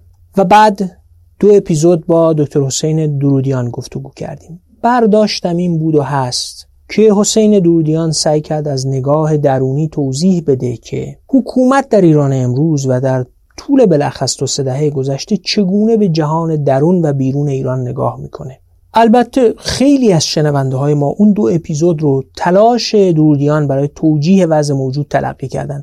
اما من درست در مقابل این دیدگاه معتقد بودم و هستم که دوردیان به عنوان کسی که هم زیست دانشی در دنیای علم اقتصاد داشته و داره و هم به عنوان کسی که به لحاظ سیاسی قرابت هایی و آشنایی هایی با آدم ها و ساختارهای اصلی قدرت سیاسی در ایران داره می‌تونه روایتی دست اول و درونی از سیاست و رابطش با اقتصاد در ایران ارائه کنه. بعدها وقتی اپیزودهای کتاب خشونت و نظمهای اجتماعی نورس ولیس و ونگست رو می ساختیم همش دوست داشتم به شنونده عصبانی از دست حسین درودیان توصیه کنم که وضع ایران امروز رو به روایت درودیان و از زاویه نظریه خشونت و نظمهای اجتماعی نورس و روابط بین ائتلاف مسلط نگاه کن و ببین چی از توش در میاد. درودیان در حالی که احساس ناامنی ها هویتی شدن منازعه با آمریکا و اثر ویرانگر تحریم ها بر اقتصاد ایران رو شرح می کرد منطق کنش درون اطلاف مسلط رو داشت توضیح می‌داد.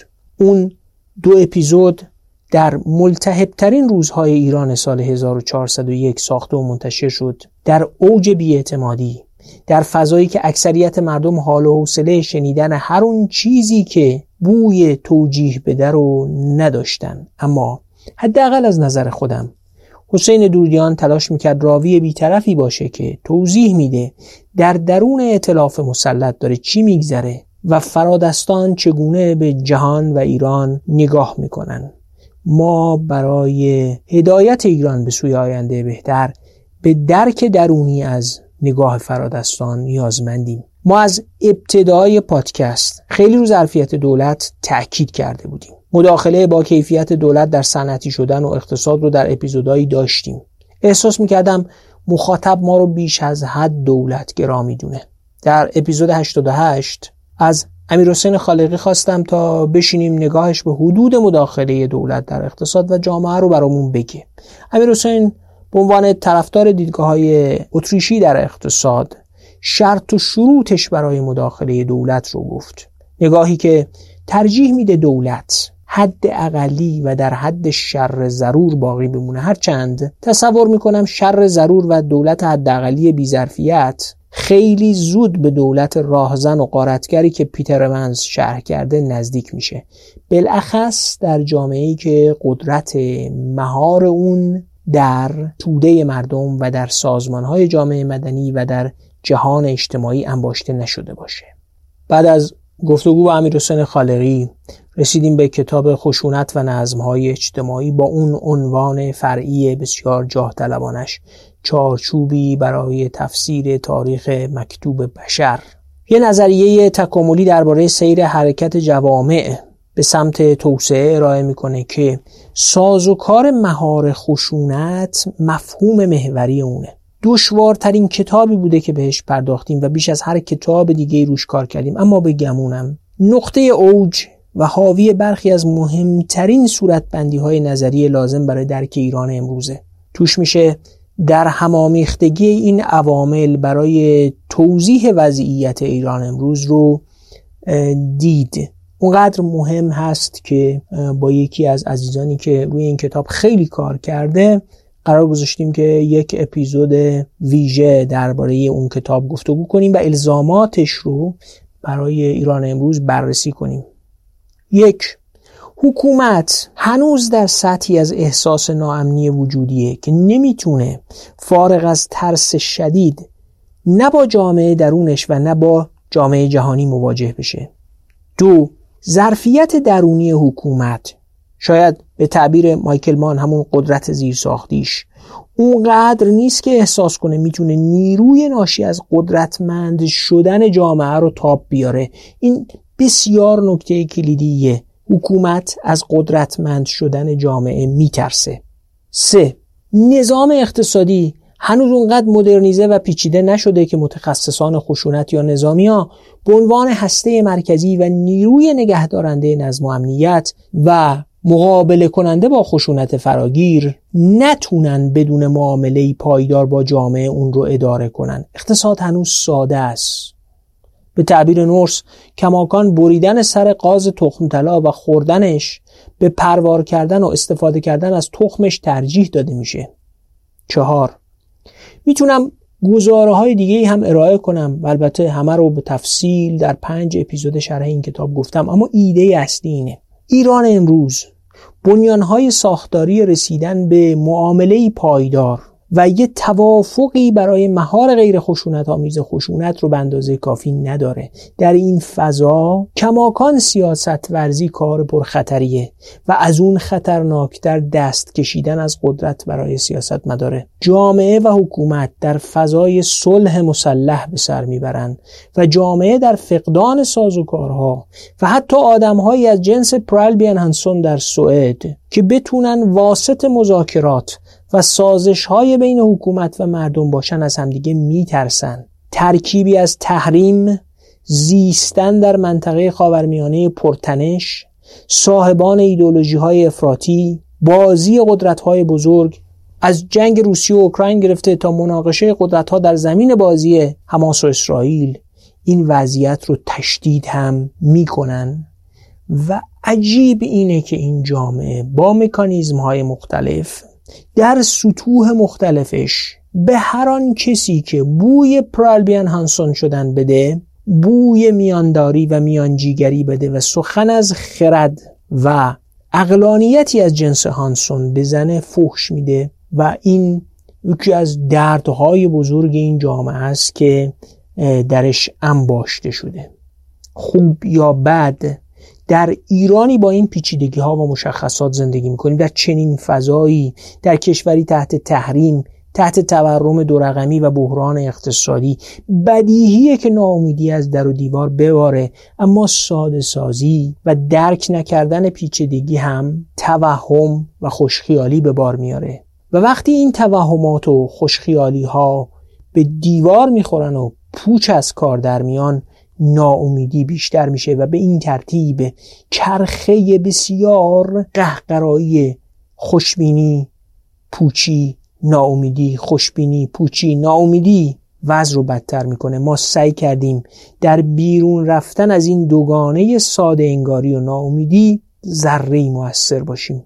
اون چیزی که جامعه ایران رو امیدوار نگه میداره و برگهای جدیدی رو می‌کنه تغییر اجتماعی. جوامع تغییر می‌کنن و جامعه و حکومت و سیاست و اقتصاد در ایران هم به ناگزیر تغییر می‌کنه. کتاب تغییر نوشته دیمون سنتولا برای خودم.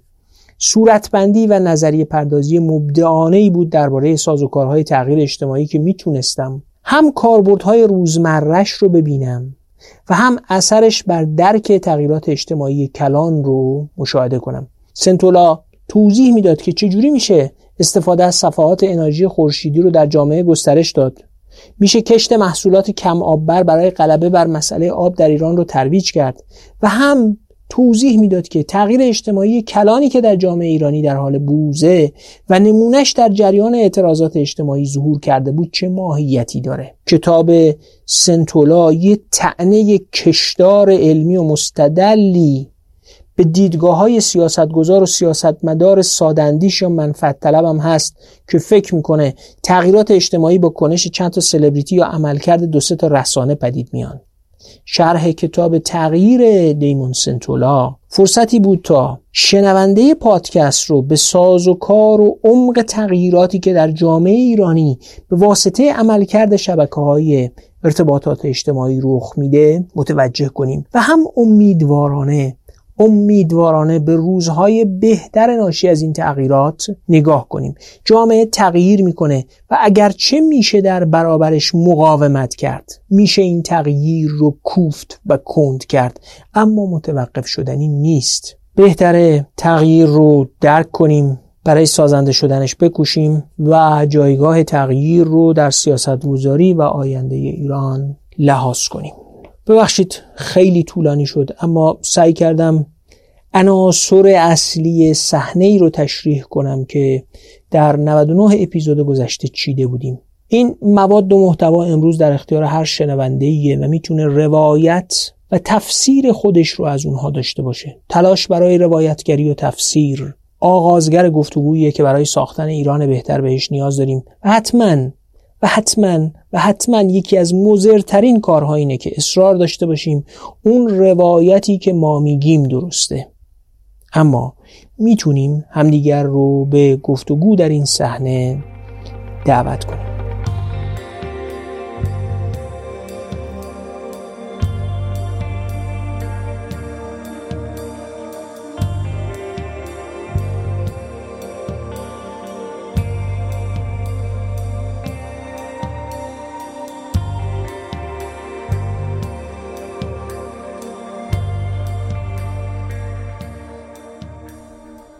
مختصری هم درباره آینده پادکست بگم. اون چیزی که تا به حال دربارهش به جنبندی رسیدیم شامل این چند محوره.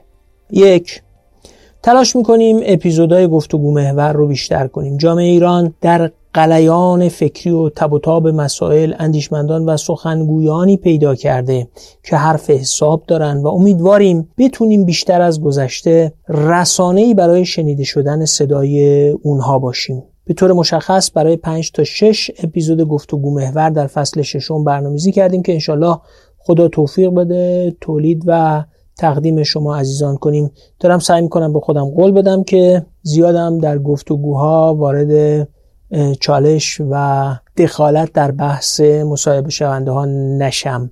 بارها به من اعتراض کردن که شما در گفتگوها نمی‌ذاری فرد حرفش رو بزنه. انشالله که این خصیصه رو هم درمان کنم. نکته دوم شرح کتابایی در تناسب با محتوایی که تا حالا ارائه کردیم رو ادامه میدیم. به طور مشخص کتابایی که در فصل ششم مد نظر داریم ایناست. در سایه خشونت که ادامه و کاربست همون کتاب خشونت و نظمهای اجتماعی محسوب میشه. کتاب اعتماد نوشته فرانسیس فوکویاما و کتاب انقلاب و استبداد که تو دستور کار فصل ششم قرار گرفتن. انشالله توفیق داشته باشیم انجام بدیم. نکته سوم بعد از اینکه مباحث ژئوپلیتیک و جغرافیای اقتصادی وارد پادکست شد و بالاخص در دنیایی که چین به عنصری تعیین کننده تبدیل شده و دوست داشته باشیم یا نداشته باشیم. چینیا بر سرنوشت همه کشور از جمله ایران موثرن. دنبال فراهم کردن مطالب برای ساختن یه فصل درباره چین رفتیم. تصورمون اینه که در حکومت و جامعه که هر دو قطب چین دوستی و چین حراسی گاهی چین پرستی و چین گریزی خلاصه جایگاه ای داره و در این لحظه از تاریخ که چین قدرت تعیین کننده ایه پرداختن به این موضوع ضروریه. هر قدر هم که توی این موضوع پیش رفتیم همافزاییش به محتوایی که تو حالا ارائه کردیم بیشتر آشکار شده. انشالله به موقع تقدیم می‌کنیم. یکی یک ماه پیش بود یکی از گفتگوهاش رو هم حتی ضبط کردیم ولی فکر می‌کنم انتشار همه این مجموعه منتقل میشه به فصل هفتم. نکته چهارم. سعی می‌کنیم سایت پادکست و صفحه اینستاگرامش رو تقویت کنیم. همکارای جدید رو سعی می‌کنیم به جمع اون اضافه کنیم و امیدواریم موثرتر کار کنیم. خیلی وقت می‌گیره هزینه قابل توجهی داره ولی فکر می‌کنیم الان دیگه باید حرفه کار بکنیم و نمی‌دونم موفق میشیم یا نه ولی تلاش می‌کنیم که این کار رو انجام بدیم. من همیشه قبطه خوردم به بقیه پادکست هایی که غیر از اینکه تولید محتوای پادکستی می‌کنن در قالب یوتیوب صفحه اینستاگرامشون سایتشون بسیار فعالن و طیفی از محتواها رو در اختیار مخاطب قرار میدن. انشالله که بتونیم این کار رو هم انجام بدیم. و نکته آخر. توسعه دادن فعالیت و استفاده از همکارای جدید تامین مالی نیاز داره. مثل همیشه اصلی ترین منبع تامین مالیمون حمایت های بیدریق مخاطبای پادکست خواهد بود. همون دو نیم واریز در روزی که در این سه سال گذشته خلاصه ما تجربه کردیم. ولی بعد از 100 اپیزود و شروع دوران دیگه ای از کار حرفه‌ای در عرصه تولید محتوا ابایی هم نداریم از اینکه بگیم. برای تأمین تداوم فعالیت هامون فعالانه تر به دنبال جذب حامی مالی هم خواهیم رفت. کاملا بدیهیه که از خطوط قرمزمونم عدول می‌کنیم و مثلا تبلیغ نخواهیم کرد یا کاری از این جنس انجام نمیدیم. ولی با توجه به لطفی که مخاطب به ما داشته صد اپیزود ازمون استقبال شده و دووم آوردیم امروز احساس می‌کنیم که مشروعیتش رو داریم که بریم و برای ادامه کارمون نگاه اقتصادی تری به تأمین مالی داشته باشیم و این کار رو دنبال خواهیم کرد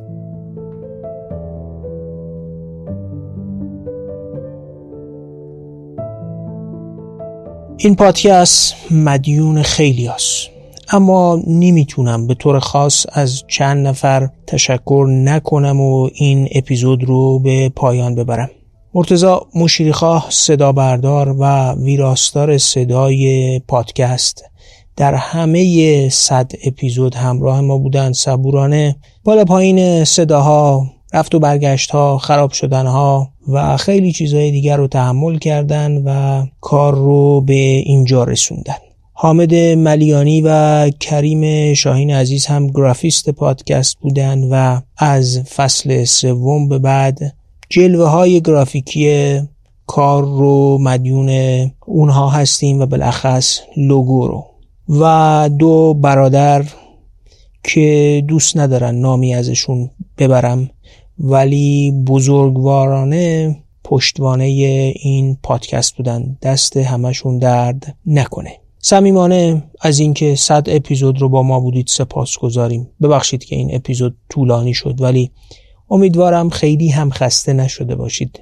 جدی جدی معتقدیم راهی است که با هم اومدیم. از وقتی که به ما دادید منابع مالی که هدیه کردید زمانی که برای معرفی کردن ما به دیگران گذاشتید و هر کار دیگه برای پیشبرد این پادکست انجام دادید سپاس گذاریم. الان لو نمیدم ولی فصل شیش پادکست رو با دو اپیزود متفاوت ولی حداقل به گمان خودمون به موقع شروع می‌کنیم. بعد از شروع اپیزودهای فصل ششم خبری هم برای شمار زیادی از علاقمندای یه مبحث خاص داریم که انشالله توفیق اعلامش رو هم پیدا می‌کنیم. به موقعش خیلی هم دیر نخواهد بود. فعلا خداحافظ تا اپیزود 101 جدی جدی جدی التماس دعا.